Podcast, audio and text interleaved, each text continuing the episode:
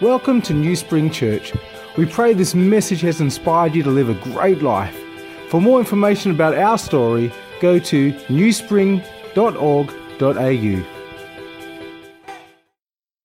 It's actually great to be here. It's really great to be here. And I don't know how, how I think I know some people here, don't I, for sure. I know quite a few here from different friends, but people I've never met before. Hi, my name is Kelly. I've been, uh, gosh, I've been in the church community for my whole life. I grew up in church. My parents were back in the, you know, 50s, of course, which before I was born. Thank you very much. Um, but they were part of the Church of Perth, very much involved in um, uh, Pentecostal church, actually, back then, which used to be called the Foursquare Church. Anyone heard of Foursquare back in those days? So that was my parents. They were back very involved in that. And then uh, so pretty much through my whole life, I've been in church community, and uh, I still love it. That's a good thing, isn't it? Yeah. Do you know what I mean? Like, I remember hearing this very, very old man. He probably wasn't that old now on reflection. He just looked old to me.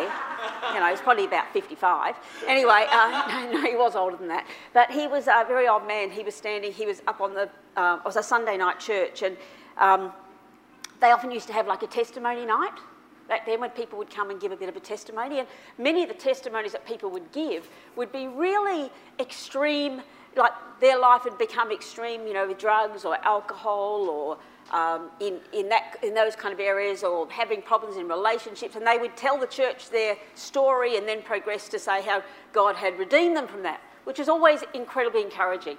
But I was a, only about 15 and that wasn't my experience at all. I didn't see myself as ever even going in that direction. Maybe, you know, so I was sitting there thinking, oh, I wonder what else God does almost.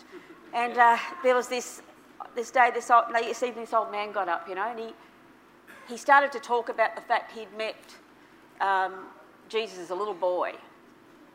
And he said, um, and my whole life I've walked with him. And I've never walked away. And he said, and I'm here as a testimony to the keeping power of God. You know, I was like a girl, and I remember no one got that excited. It's kind of like, ah, oh, rock him off and bring on the next person who's going to tell us a real story. And this gorgeous old man sat there, and I remember even being a young girl and thinking to myself, I want to be like that. You know? I don't want to have a testimony that's grand in the fact that God can take the miraculous. I want Him to, the miraculous to be because He can keep us for our whole lives, and He can always be enough. You know, and now I'm kind of like getting towards my late 50s. I'm thinking it's true. It's actually true. He can do that. So if you're young and you're thinking, gosh, you know, I've got to go and experience all these things, I'm telling you, you can experience more than enough life by staying close to Him your whole life life is actually incredibly wonderful. So that's been my story in many ways. Um, I've actually worked in the church quite a lot too. I don't work in the church anymore. I stopped working in the church back in 2012, and it was very interesting how much of our identity gets caught up in our workplace, doesn't it? Like if you say to someone, oh, you know, introduce yourself, you, you feel compelled to say what you do. I'm this, I'm that, don't you? I'm, you know, I'm a plumber, I'm a technician, I'm a banker, I'm a teacher. You know, we kind of say those kind of words, and that's what gives us identity. When I left working in church ministry in 2012, I remember someone coming up to me and saying, Oh, what are you going to do now you're not a minister? I was thinking, first of all, how can I not be a minister just because I'm not being paid? That's bizarre that we've become narrowed ministry down to a paid position, which it's not. Yeah. Then I thought to myself, I'm just whatever God makes me just whatever he makes me in the next season. And I'm actually okay about that. I wonder what it's going to be.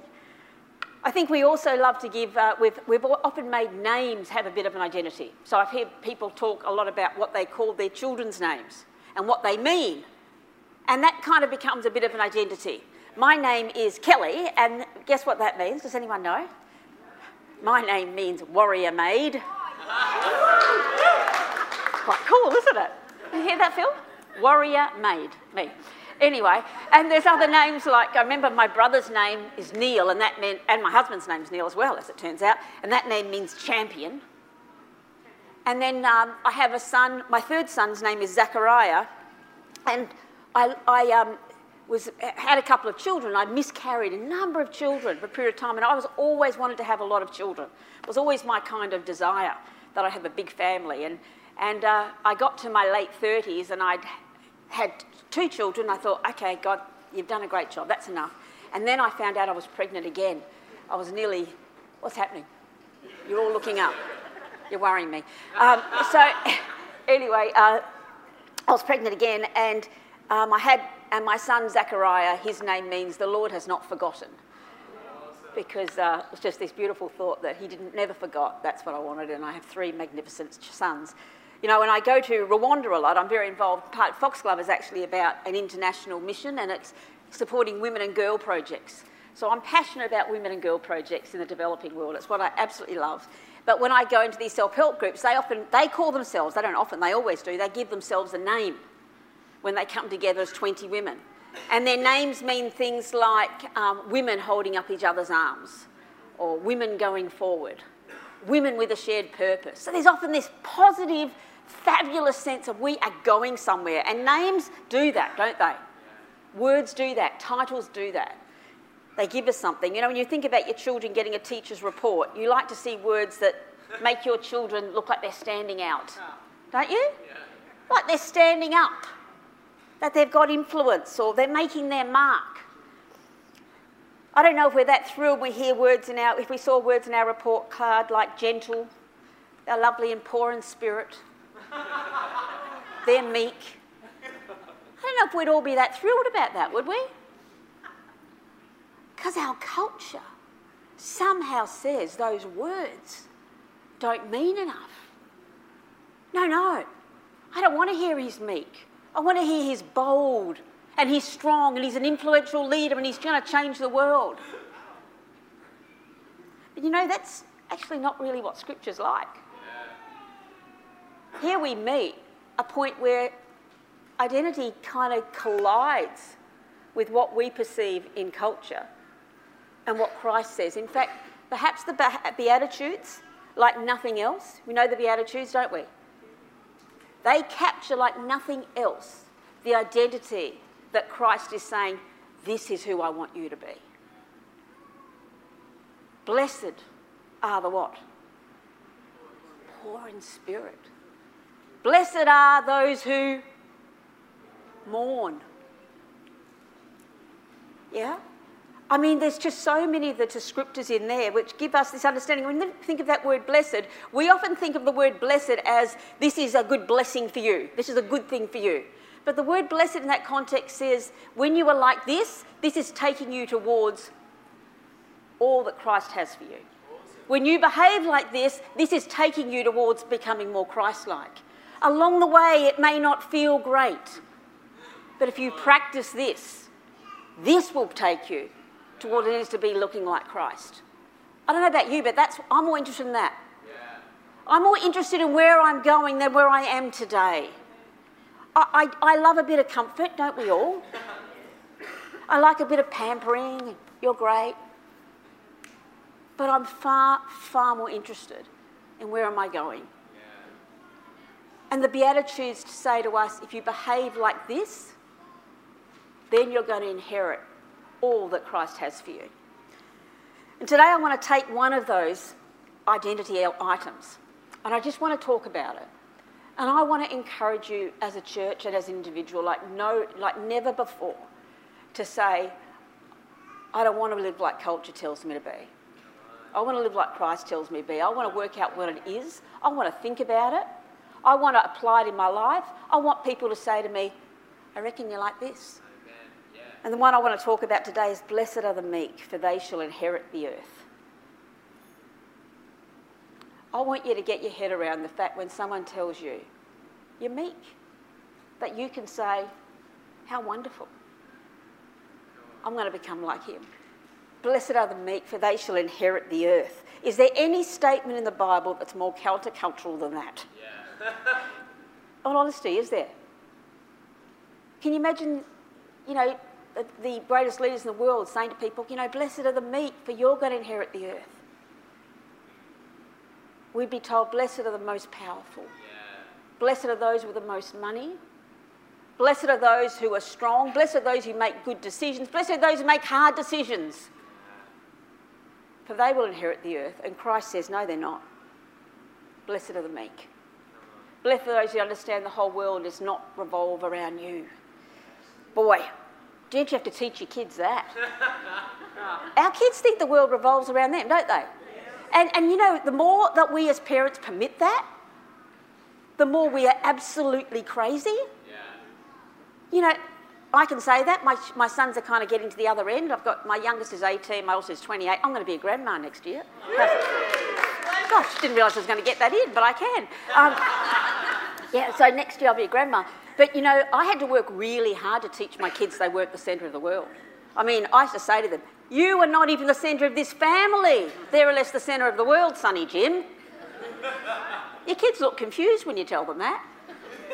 And I think the way we as parents so often act, we're giving a completely different message. They're not the centre of the world. I remember Zaki, my youngest, he, um, I, I, he used to love being in all the school plays, you know, primary school. You know, they used to you know, have pools. And he used to always audition to have the main part every time. And I'd be like, Zach, you know, just take it down a notch, you know? Like, and it, the funniest thing is, he, he's just, he's a very, very shy kind of, in some respects, quiet kid.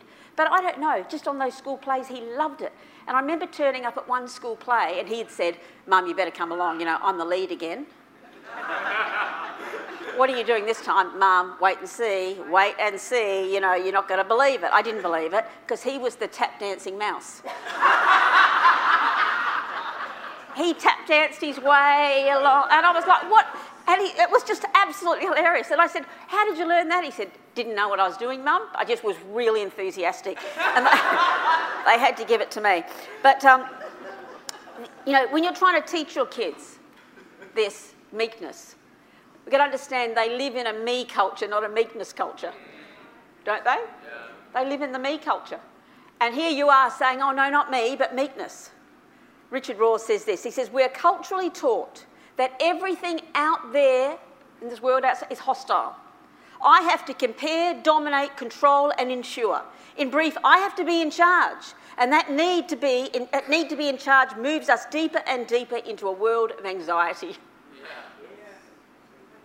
Yeah? yeah? I feel that it's got to be about us and we've got to be, it actually moves us into a world of anxiety deeper and deeper. We feel that meekness is out of date. It's either out of date or it's futuristic. It's certainly not about the way I'm going to live right now. And we have this kind of world that says if you don't make it happen, it's not going to happen. Which leads to us have a huge emphasis on being self assertive, self interested, self promoting. Self promotion has just become part of culture, has it not? we want to exert, it's this word called hubris. It's one of my favourite words. H U B R I S. Do you like that word? Hubris. And hubris is this idea of being overconfident about yourself.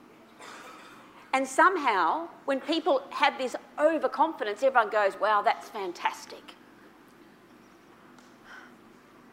The challenge I've got is it's not what Scripture calls from us. It's just not what it says. This, this, this approach of hubris and self importance and self promotion is exactly the opposite pathway to gentleness, kindness, meekness when we're not in charge.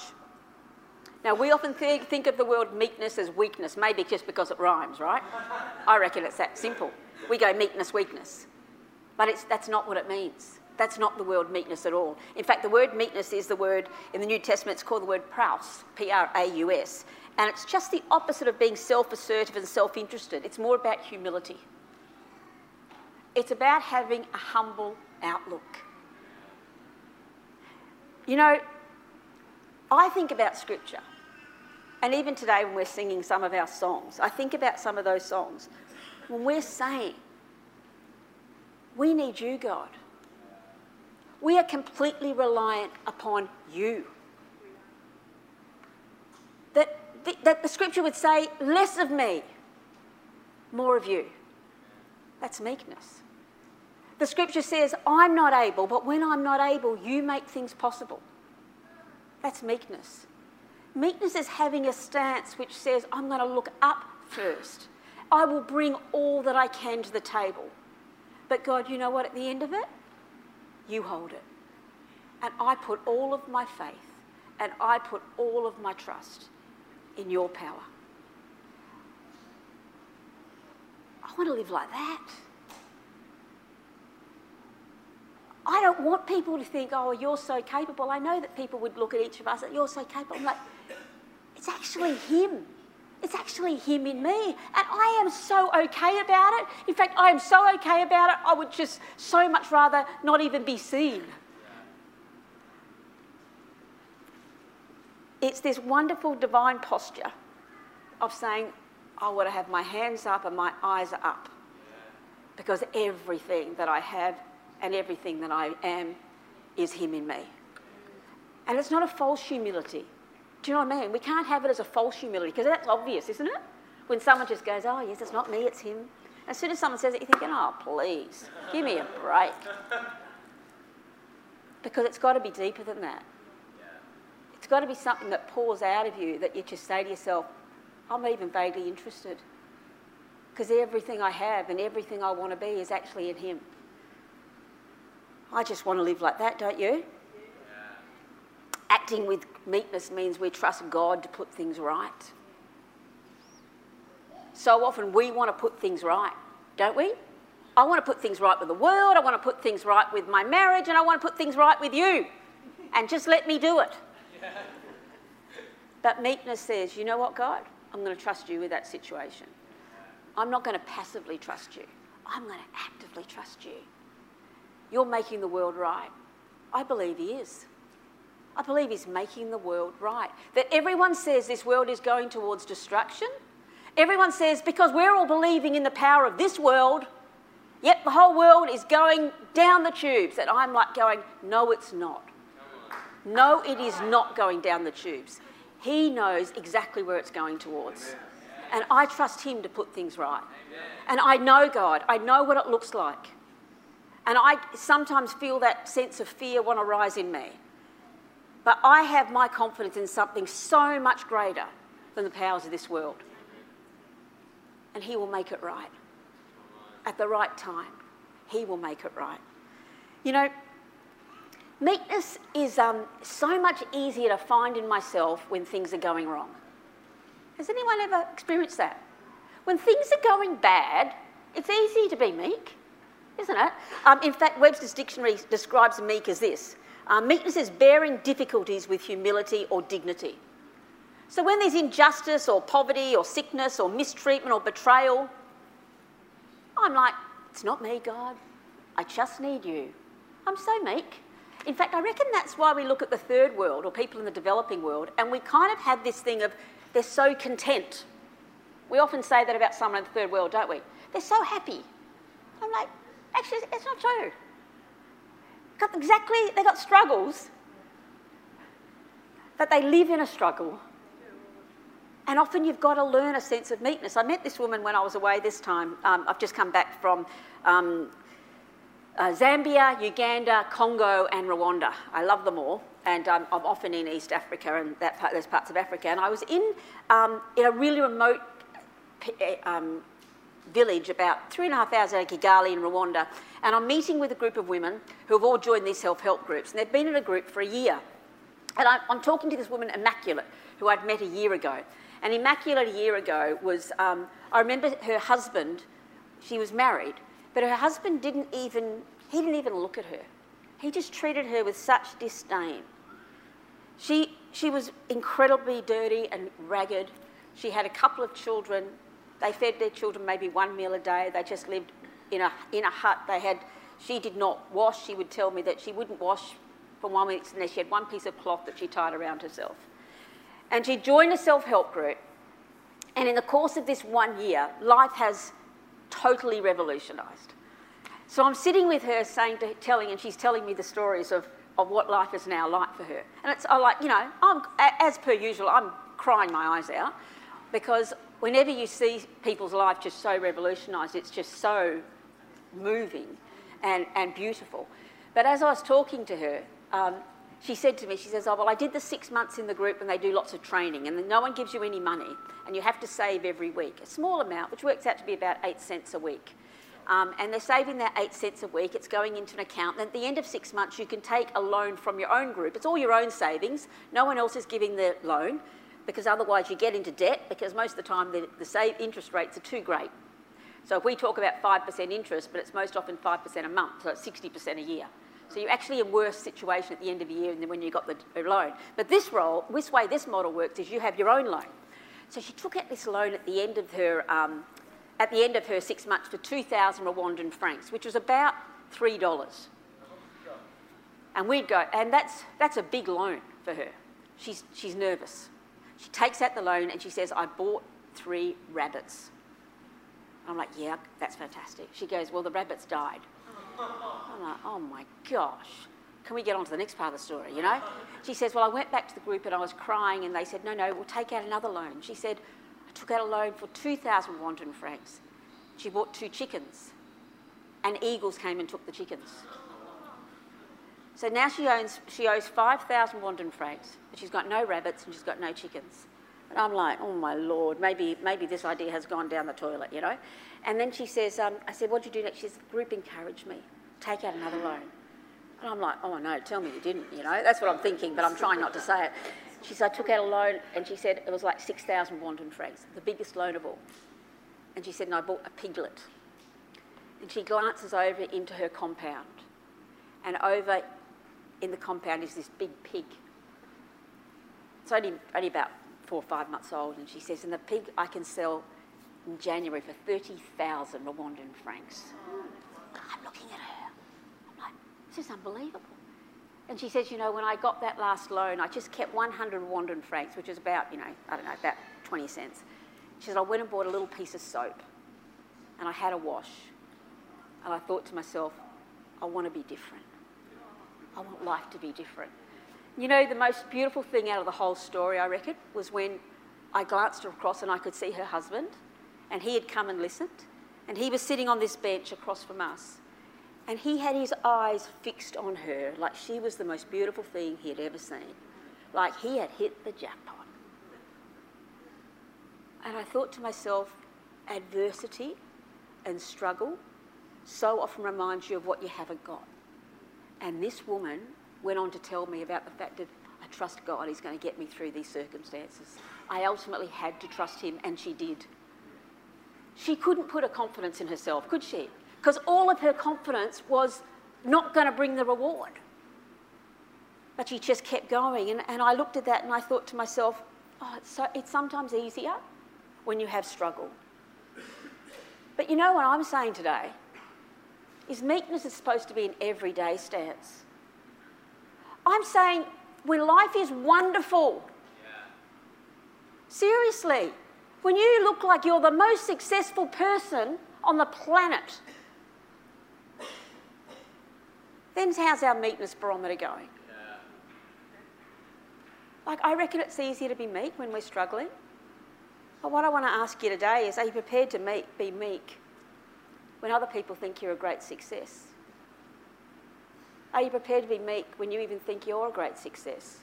One day I was driving in my car and um, life was going great, okay?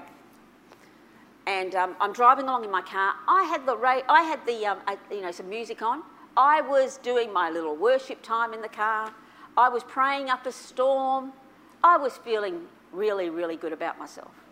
And um, I didn't think of it like that. Do you know what I mean? Like I'm just going along and you know, God, you're so great. Life is so great, Lord. I'm doing this, this. And then I hear this little voice in me, tiny little voice. Inside, it's not some audible voice. And I heard God say to me, You're looking a little bit too happy with yourself. and I'm thinking, Excuse me, God, I'm doing a good job for you. I don't, I don't think it's any time to be throwing around these comments loosely. And uh, I'm like, what? And then I hear this little voice You're a little bit too happy with yourself. And I knew at that moment he was right. God wasn't saying it to me to pull me down, he was saying, warning, warning, warning. Warning, warning, warning. Do you really want to be trusting in how you're feeling today? Do you really want to be trusting in what other people are seeing today? Do you really want to be putting in your trust what you feel capable today? Because there's going to come a day, Kelly, when you won't have any of it. And then what's your identity going to be? You know, I started crying my eyes out in the car as I drove because I knew the kindness of God. He wasn't telling me off. He was saying, Blessed is the meek, for they will inherit the earth. I'm so glad he's like that. He knows you and I are capable of so much, but we're capable because it's Him in us. We know that this community is capable so much in Armadale. But if ever the people of New Spring Church thinking it's about them, you're in trouble. Because Jesus has been plans to change this community since time began. And he's looking for people who just join with him. I love the fact that uh, I love Philippians 2. It's always been one of my key, um, key messages. Um, and in the message, it says this it says, If you've gotten anything at all out of following Christ, has anyone here done that? If you've got anything. Yeah. If His love has made any difference in your life, if being in a community of the Spirit means anything to you, if you have a heart, if you have, if you care, then do me a favour agree with each other, love each other, be deep spirited friends. Don't push your way to the front, don't sweet talk your way to the top. Put yourself aside and help others get ahead. Don't be obsessed with getting your own advantage. Forget yourself long enough to lend a helping hand. Doesn't that look like meekness? Yeah. It's just saying, I'm not the centre. You are, God. And you know what, God? I'm the most fortunate of women because I get to do everything I get to do with you in me. And other people may sometimes think just, I'm just not enough. I'm not doing enough, but I, but I am having a uh, audience of one. Because that's what meekness says. It's you in us. Aren't we lucky? Aren't we lucky that this culture that would say the opposite is just fake news? that the real news, the real news is it says, and the meek will inherit the earth. And that's what I'm shooting for. If you've got anything else out of Christ, you know, I had this, um, I love this story I one time saw. It was about, um, what's his name? Oh, what is his name? Forget it. Winston Churchill's mum she was kind of a bit of a celebrity in her day. And she used to go away and, and around and meet some of the most wealthy, accomplished people. And uh, one time she had met with two of the, of the country's leaders, English country's leaders at the time, at that, that period of time. And one of them was um, Benjamin Disraeli, and one of them was William Gladstone. Have you heard of those two names? So she had consecutive dinners. First night she met with William Gladstone, second night she met with the Prime Minister, who was Benjamin Disraeli, and after that she made this comment. She said, When I left the dining room after sitting next to Gladstone, I thought he was the cleverest man in England. But when I sat next to Disraeli, I left feeling that I was the cleverest woman. Isn't that nice? You know what meekness does? It sees the beauty in other people, it sees the potential in other people. You know, when you meet someone, don't look past them. Don't look past them to the person who you think can do more for you. Stay in that space of caring about the person directly in front of you. You know what? Have you ever been in a conversation when you're talking to someone and you can see their eyes are going to who they can move to next because you're a little bit too boring? And you're thinking to yourself, you know, you're trying to help them to get out of your conversation. I know you want to go away. I know you don't want to talk to me. That should never happen, should it? Meekness says, you are valid. Not only that, Christ adores you. Everyone needs to feel like that. I went to a funeral last Monday week of a woman who grew up in the, ch- who, who I knew in the church from 30 years ago, 40 years ago.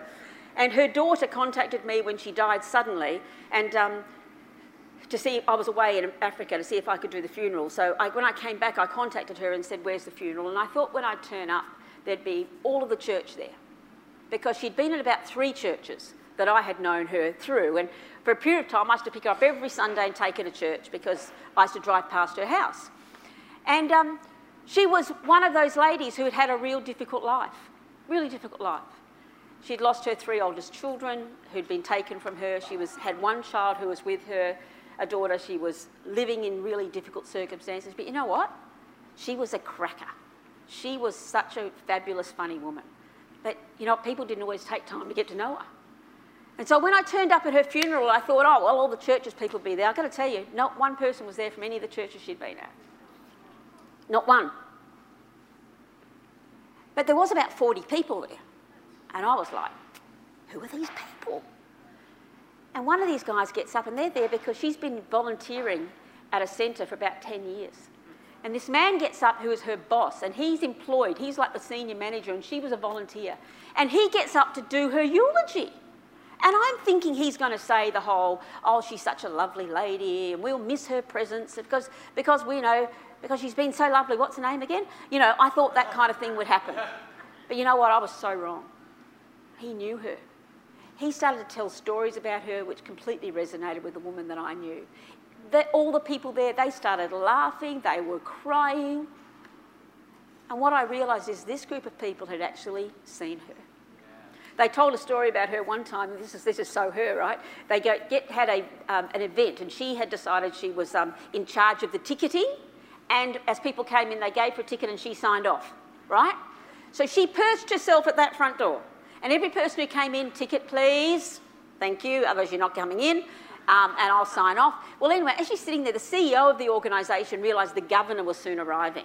And so the, the CEO kind of moved over near her and was trying to kind of get her out of the way because they wouldn't want the, the, governor to be put to any sense of discomfort.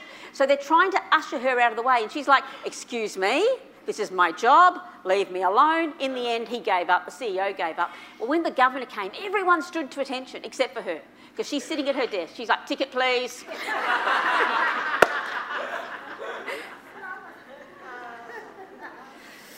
what I loved was that he saw her, they all saw her.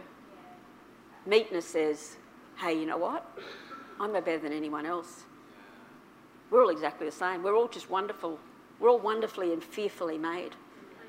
We're all wonderfully and fearfully made. Yeah? You know, if you think that meekness sounds like the second prize, then nothing could be further from the truth. Meekness takes us towards the kingdom. But do we really understand what it's bringing us? It says it's bringing us the whole earth. The whole earth. The nourishment and sustenance of our souls and the help of our planet is what we're on the way to achieving and receiving when we say, I'm going to practice meekness every day of my life. It doesn't come by human endeavours. In fact, it's a declaration that we cannot put things right. Richard Rohr says this as well. He says, Only such a new person, a meek person, can take on the social illnesses of one's time and even the betrayal of friends and not be destroyed by cynicism or bitterness. You know why we not? Because it's a declaration of trusting God. The only one who can put things right. I love Psalm 37. It says, Commit your future to the Lord. Trust in Him and He will act on your behalf. He will vindicate you in broad daylight. He will publicly defend your cause. Wait patiently for the Lord. Wait confidently for him. Do not fret over the apparent success of a sinner, a man who has carried out wicked schemes. Do not be anger, angry. Do not be frustrated. Do not fret. That only leads to trouble. You know, meekness, it's radical, radical humility. And it brings us ever closer to the kingdom. A posture of humility in good times and in bad demonstrates Christ in ways that are undeniable, doesn't it? It models a new way of living. It brings hope and challenge to Christ's followers. It repairs communities when things are broken. It's not a failure to act.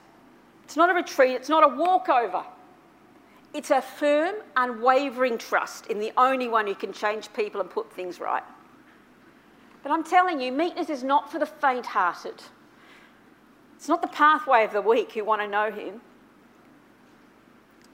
it's the walk of the brave who want to follow Him more closely and are prepared to let go of everything they think they've got their confidence in to know Him more deeply. I pray that New Spring, New Spring Church takes the walk of the brave, the walk of meekness in our personal lives and the walk of meekness in our community life, so that the world may know that everything we have and everything we are is because of Him. And He is the one who will keep us forever. We put all our trust in this God, all of our trust. We don't look to the left or the right, we look up with our hands open and say, Less of me and more of you. Why don't the uh, musicians come up? Why don't you just play quietly in the background? And later on, we can sing that fight song, maybe. You know, when we sing, we sing something like that fight song. You know what? It's not about revving ourselves up, it's about drilling deeper.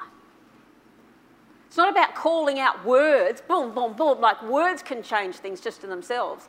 It's the power of God in what we say. You know where that's found? Deep within us. His Spirit is in us. And as I sing it out of here, it's got some power. You know what it takes from us first? Is us humbling ourselves. You know, I, I want to have a prayer today. I don't always do this.